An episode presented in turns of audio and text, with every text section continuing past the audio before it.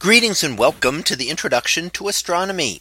One of the things that I like to do in each of my introductory astronomy classes is to begin the class with the astronomy picture of the day from the NASA website that is apod.nasa.gov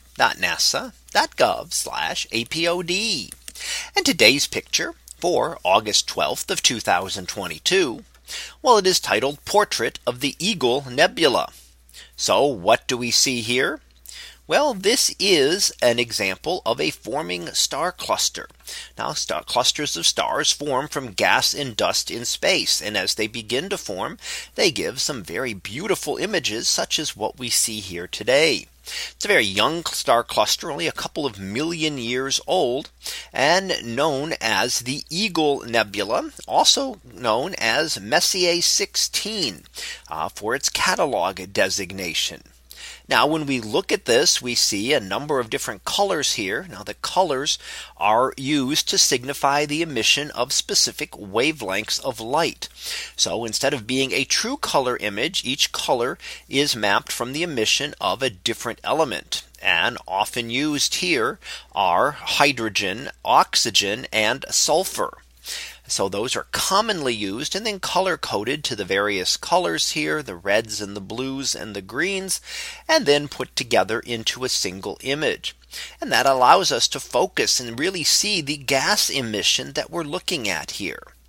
Now we see uh, the nebula. And this is actually famous for a number of things, including the pillars of creation towards the center here, which is pointing towards the relatively young star cluster that has formed. Those pillars are denser knots of material. And they are the peaks of them are the densest areas and are the new stars that are just forming right now. And that will in a few hundred thousand years be new stars and a new addition to this star cluster that is forming. So star clusters don't really form all at once. It takes a long period of time for the stars to form from the time the gas cloud starts to collapse until this it is finally finished. Now the the pillars point out that direction because of the stars that have already formed. Those stars that have formed emit a lot of uh, ultraviolet radiation. They have high energy solar winds and stellar winds that push material back. So only the denser knots remain around them.